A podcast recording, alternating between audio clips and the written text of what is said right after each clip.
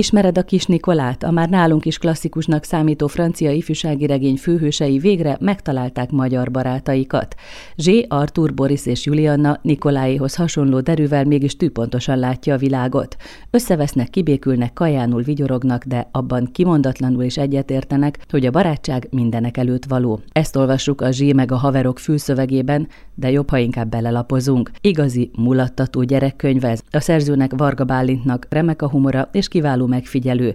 Gyerek is, felnőtt is igen hamar ráhangolódik a Zsének hívott kisfiú gondolkodásmódjára, és persze mindenben neki ad igazat. Arról kérdezem Varga Bálintot, milyen gyerekkora volt, mert azt gyanítom, hogy onnan merített ötleteket. Én balatoni gyerek vagyok, én a Balaton mellett nőttem fel. Tök szerencsés voltam, 7 évet tölthettem a Balaton mellett, Balaton-Aligán, egy parányi iskolában. Nem voltunk 180-an az egész iskolában. Minden osztályból volt egy darab, és ennek az volt az egyik hozadéka, hogy a saját anyám volt a saját osztályfőnököm, amit egy zárójelben senkinek nem kívánok. Ez némileg limitálta az én zsiványkodási lehetőségemet. Nem akarok sanyarú gyerekkorról beszélni, az biztos, hogy a kelleténél én kevesebb csínyben vettem részt, mert rögtön a legelső az volt, hogy az anyám tudomást szerzett róla, és utána az apámmal beszélgettünk, és ez nem volt egy jó kombináció. Ettől függetlenül ezért nagyon sok mindenben benne voltam. Máig emlékszem, ahogy a pártüdülön keresztül kellett menni az iskolába, és mint a filmeken, mint a régi filmeken a táskánkon szánkáztunk le a hegyoldalon, és rohantunk be az iskolába, ami a Balaton partjától volt 150 méterre, ami azt jelentette, hogy nyáron a nagyszünetben fürödtünk, télen a nagyszünetben meg korcsolyáztunk. Tehát ebből a szempontból nekem nagyon ideális és nagyon szép gyerekkorom volt. Ezek a zsiványkodások nem feltétlenül a saját zsiványkodásaim, sokkal inkább a fiam zsiványkodásai. Kalocsa mellett egy kis faluban éltünk jó pár évet, és hát az ottani történések és figurák elég sok ihletet adtak ehhez a könyvhöz. Azt mondod, hogy a Zsé figurája az inkább a fiad, mint a te gyerekkori éned? Igen, ebben nagyon-nagyon nyomokban. Ugye, hogy szokták ráírni a mogyoró érzékenyeknek, hogy ez a tökleves nyomokban mogyorót tartalmazhat. Az én gyerekkoromból szinte semmit nem hozott át a könyv, sokkal inkább a fiam gyerekkorából. Én egy picit introvertáltabb kölyök voltam, és inkább olvastam, mint hogy kardoztam volna lenne a homokozóban. A fiunk azonban állandóan kinn a kertben karddal, kard nélkül, labdával, íjjal, fáról mászik, faházat épít. És gyakorlatilag csak elég volt figyelnem őt, és rögzítenem adott pillanatban adott eseményeket, hogy át tudjam élni magam is azt, amit ő átélt. Ennek a könyvben lévő kisfiúnak az életszemlélete, a kis bölcsessége és a kópésága is a fiadét, ahogyan ő ellenkezik és ellentmond a szüleinek esetleg, vagy amilyen pikirt megjegyzéseket tesz, ha úgy adódik. Igen, ez a könyv nem a fiamról szól, meg nem a fiunkról szól. Voltak éppen róla mintáztam, csak nem szeretnék az a szerző lenni, aki a saját családja történetét írja meg.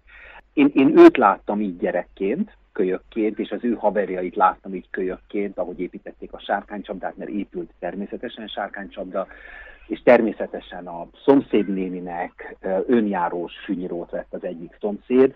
Tehát így nagyon sok minden esemény és figura és helyzet valós, de azért próbáltam valamilyen formában elemelkedni tőle úgy, hogy közben hű maradok ahhoz a szemlélethez, amit nem feltétlenül a mi kölykünk, de ezek a kölykök a magukénak tartanak, bizony olyan beszólásokkal, hogy úgy nyílt a bicska a zsebemben, hogy rögtön vágta is ki a zsebemet. Bűrös kölyke, és ezek, tehát tényleg ezek, hogy nagyon sokszor volt úgy, hogy csak álltam, és füstpamacsok, gőzpamacsok szálltak a fülemből, és csak morogtam, és csikorgattam a fogamat, hogy büdös kölök. De hát ez ettől ilyen jó, és ez is része egyébként nyilván neki is, mint minden más gyereknek, hogy begubózik egy könyvvel a sarokban, és délután meg karddal ütlegeli a másikat, mert én éppen valamit ki kell harcolni. A kardok az ecetfa ágából készülnek, ugye, és Zsigmond ő ezt így ipari mennyiségben tudja gyártani, úgy tűnik. Így van, ettől nem tudunk szabadulni. Most már tovább fejlesztette a technikáját, a kardkészítési technikáját, és azt mondja, hogy ezzel még egy jó pár évig el fogunk babrálni az ő vele meg a kardjaival, meg hogy hogyan kell szárítani, meg lefesteni, meg mit tudom én.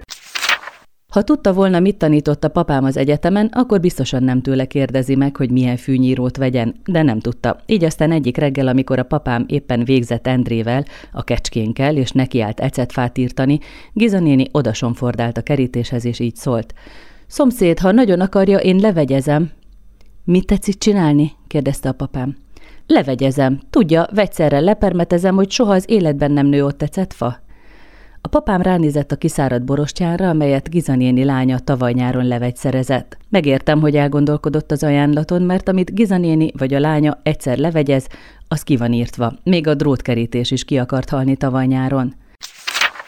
Mesélj erről a karakterről, hogy hol van az ő helye a többi gyerek között, meg egyáltalán milyen helyzetben ismerheti meg őket az olvasó. Zsé, azaz Zsigmond, szüleivel költözött le a nagy Budapestről egy parányi kisfaluba. Mivel a szüleinek az volt az agylövése, hogy ezentúl egészségesen és természethez közelien kell élni, és ez kimeríthetetlen humorforrás, akkor, amikor fogunk egy nagyvárosi figurát, és belerakjuk egy vidéki helyzetbe. Ez nyilván akkor még viccesebb tud lenni, hogyha egy nagyon nagyvárosi figurát rakunk bele egy nagyon kis falusi környezetbe, és én pontosan ezt tettem, mert nagyjából ez történt velünk is. Tehát bizonyos szempontból vannak önéletrajzi elemek is a regényben, mert mi is így kerültünk el majdnem Pestről ebbe a kis faluba, és Zsé az, akit voltaképpen ez az egész különösebben nem érdekel. Őt nem rázta meg a költözés ténye, voltak haverok, akiket ott kellett hagynia, de nagyon élvezi és nagyon szereti azt, hogy szabadon lehet a házkertjében, és akkor rúgja a labdát, amikor akarja, és azzal dobálózik, amivel akar, mert senkiben nem tud kárt tenni, és valószínűleg ő viseli a legegészségesebben ezt az egész változást. A mamája csendes beletűréssel próbálja meg kezelni a helyzetet a csirkékkel, a macskákkal, meg a madarakkal. A papája pedig, aki egyetemi tanár volt, ő pedig valamiért úgy gondolja, hogy ezermesteri képességekkel van felruházva, és mindent meg akar javítani a ház körül, mindenhez érteni akar, de nyomorult még odáig se jut el, hogy az Endre nevű kecskéjük vajon azért nem fejhető-e meg, mert leánykecske, vagy mert esetleg fiúkecske. Van két haverja, van a Boris és az Artur, ők a faluban laknak, és természetesen van egy leány, a Juli, aki a szomszédban lévő néninek az unokája, és a nyarat tölti náluk. És így azt hiszem, hogy sikerült összehoznom egy teljesen organikus társaságot, mert ugye ez nagyon gyakran elő szokott fordulni, hogy a falusi gyerekekhez érkezik valami rokongyerek, vagy a szomszédba érkezik a rokongyerek a nagyobb városból, és hát pont a városi kislány, akiről úgy gondolnánk, hogy ilyen kiélezett falusi helyzetekben, mint hogy biciklivel kell menekülni a vélt indiánok elől az úton, hogy pont egy ilyen helyzetben ő lesz a nyápít, aztán kiderül, hogy a kislány annál sokkal talpra esettebb, és bizony ő rakja helyre a fiúkat, nem egyszer, nem kétszer, és nem egy-két helyzetben tökösebb még a fiúknál is. És egy nagyon jól összeszokott, helyes banda, akiknél én úgy láttam egyébként, hogy nem gondoltam azt, hogy szükség lenne arra, hogy feszültségekkel nehezítsük az életüket, mert voltaképpen ebben a korban, ez a kisiskolás környékén azért nagyon ritka az érdemi komoly feszültség. Ugye ezt miért, de mi szeretünk belelátni dolgokat. Bár ezért a ninja edzés, ez egy komoly kérdés, hogy valaki hogyan lesz rátermett, hogy edzéseket tartson a többieknek, és hogy az edzéstervet kidolgozza. Tehát, hogy itt ugyan feszültség nincs, de kétkedés azért fölmerül, ahogyan például a sárkánycsapda esetében nem merült föl kétkedés. Hogy a fiunk a haverjával sárkánycsapdát épített, amivel nyilván a nevéből is fakadóan sárkányt akartak fogni, és ők is tudták, hogy ez egy eszetlen nagy baromság, ettől függetlenül fogták magukat, ástak gödröt, várták a sárkány beleesését. Ez volt az egyik kalandjuk, aztán a másik kalandjuk volt, ugye, amikor a falunkban vannak mindenféle táborok, meg ott a környéken vannak mindenféle táborok, és szerintem minden kiskölyök életében elérkezik a pillanat, amikor minimum karatézni akar, de sokkal inkább ninja harcos szeretne lenni. És ennek okán egyikőjük szervezi a ninja tábort, és maguk módján feszültségekbe futnak bele azt illetően, hogy ki mennyire kvalifikált arra, hogy ninja edzést tartson. Felbukkan a könyvben egy rejtélyes figura, aki egyébként létezik most is, csak kaszás embernek hívunk, a nevét sem tudjuk. Egy helybéli a faluban, aki olyan érthetetlen nyelven beszél, hogy máig nem tudjuk, hogy miről társalogtunk évekkel ezelőtt. Tisztára szép nap volt, a kaszás emberrel éppen bozótot írtottunk a ház előtt, mert akkorára nőtt a sövény, hogy már nem lehetett annak nevezni. Persze a mama meg a papa az Imrüst akarták hívni, de én mondtam nekik, hogy ugyan már a kaszás ember a legjobb kertész a faluban, mire egymásra néztek és közölték, hogy rendben van, de nekem kell beszélnem vele, ami egyértelmű, mert csak én értem, amit mond. A papáik is értenék, ha akarnák, de nem akarják, amire az a legjobb példa, hogy amikor reggel megjött, így szólt. Suttyoré hidrátesz. Erre a papa a szakállát vakarta, majd közölte, hogy az Endrének szüksége van rá, a mama meg csak áltott, és miután elhadarta a kaszás embernek, hogy mit akar a kertben, elsietett, mondván oda fog égni a töltött cukkinia. Ha odaégett volna, csak egy kicsit lettem volna bánatos, de nem éghetett oda, mert a mama mindig akkor csinál töltött cukkinit, ha valakivel nem akar beszélni. Ott vágtuk egymás mellett a bozótot, a kaszás ember egy őrült jó sarlóval, én meg a bozót vágókésemmel, és az volt a feladat, hogy a dzsungelből ki kellett szabadítani az eltévedt óriás nyulat. Piszkosul gyorsan haladtam, egyre csak gyűlt a sok ág meg karó, amikből a legeslegjobb kardokat lehet majd csinálni. Én megállás nélkül hordtam be az ágakat, a kaszás ember meg közben birkózott a buksussal, és valahányszor azt kiáltotta, hogy Kodrebona! A papa összerezzent. Hihetetlen a figura, és ráadásul ugye ezek azok, amiket képtelenség lenne kitalálni. Lényeg az, hogy senki nem tudja pontosan, hogy mit mond, és természetesen ennek okán, mivel egy magas, beesett arcú, nyiszisapkát viselő férfiről beszélünk, aki a biciklijén keresztbe kötözött kaszával járkál, minden gyerek fél. És talán a könyv egyik legjobban sikerült fejezete az, amikor a gyerekek találkoznak a kaszás emberrel, aztán kiderül, hogy volt-e okuk, ha félelemre vagy sem. Nincsenek nagy sztorik benne egyébként, mert nem is hiszem azt, hogy nagy történetekre van szükség, sokkal inkább ezek ilyen kis hangulatjelentések, vagy elnyújtott sketchek, amik zanzásítanak hol egy napot, hol két hetet a kölykök életéből, akik ott voltak nálunk, meg a gyerekünk haverjaiból, és így állt össze szerintem, legalábbis reményeim szerint szerves egészté. Azért nekem nagyon tetszik a kekec fejezet, ez valóságosnak tűnik nekem. Ez így volt, de én ezt komolyan mondom neked, én akkor azt hittem, hogy megpattannak a haláltékomon az erek. Onnét jött az egész, hogy megint rendetlenség volt az udvaron, széthagyott fegyvereket, puskákat, akármi csodákat, és az anyja rászólt, hogy fiam, már pedig akkor most ezt az összes kardot és fegyvert a szobádba, mire a gyerekünk megfordult, és csípőből egy 10 másodpercnyi habozás nélkül is visszakérdezett, hogy és akkor, amik a szobámban vannak, azokat hozzam ki, és ez akkor úgy nagyon megakasztotta mindkettőnk ritmusát, és végül is egyikünk sem kapott agyvérzés, nagyon hamar röhögésben törtünk ki. De az biztos, hogy a gyerekünknek egyébként egészen kiváló érzéke van a kekeckedésre. Most már minél nagyobb, ezért sokkal kifinomultabb módszerei vannak a kekeckedésre. Hát szerintem ez is egy olyan dolog, amit szerintem az a gyerek, amelyik nem kekec, az ott valami nincs rendben, meg kell neki tanítani, hogy hogyan kell kekeckedni. Uh-huh. Ez is mondatja velem azt, ez a helyzet, vagy ez a fejezet, hogy mindenképpen szülőknek el kell olvasni, vagy fel kell olvasniuk ezt a könyvet, mert hogy közösen lehet röhögni ezeken a helyzeteken, meg föl lehet idézni együtt a gyerekkel. Ezzel a céllal írtam, egyébként tudom, hogy így nagyon nehéz korosztály, minden korosztály nagyon nehéz, de ugye ez a korosztály azért nehéz, ez a 8-10 éves környéki kölykök, mert egy részük már önállóan olvas, egy részük meg még nem, és a szülők olvasnak fel. Vagy ott van a hibrid, a mi gyerekünk, aki ennyi idősen már önállóan olvasott, de egészen fél évvel ezelőttig volt esti mese. Tehát olvastunk is fel neki, és olvasott is magát. És igyekeztem úgy megírni a könyvet, olyan hosszúra szabni a fejezeteket, olyan hosszú mondatokat írni, vagy olyan egyértelmű párbeszédeket írni, hogy mindkét verzióban működjön. Az is tudja olvasni, aki még csak most kezdte el az olvasást, vagy hát olvassa a szülő és röhögjenek együtt, vagy kezdjék el újra a fejezeteket, mert igen, van benne egy-két olyan rész, amit amikor írtam, kint a kertben ültem, egy nyugszékben, és amikor befejeztem egy fejezetet, akkor a gyerek kikapta a kezemből a laptopot, és neki ezt rögtön el kellett olvasni, és természetesen voltak különböző kritikai megjegyzései, de volt olyan fejezet, amit szabályszerűen végigröhögött, és akkor tudtam, hogy most jó nyomon vagyok. Ehhez olyan túl sok mindent nem kell hozzáfűzni. Említetted, hogy amikor nagyon nagyvárosiak, nagyon kis faluba érkeznek, lehet, hogy aki ezt a lépést nem tette meg, nem tudja, hogy milyen komikus helyzetek adódhatnak. Szóval mi az, amit egy nagyvárosi ember nem tud a nagyon kis faluban való életről? Effektíve semmit. A legegyszerűbb dolgokról van szó, de tényleg, tehát, hogy az ember hol szerzi be az élelmiszert, nyilván van a bolt, és vannak az alternatívák. A másik az, hogy hogyan fűtünk be, milyen fával fűtünk be.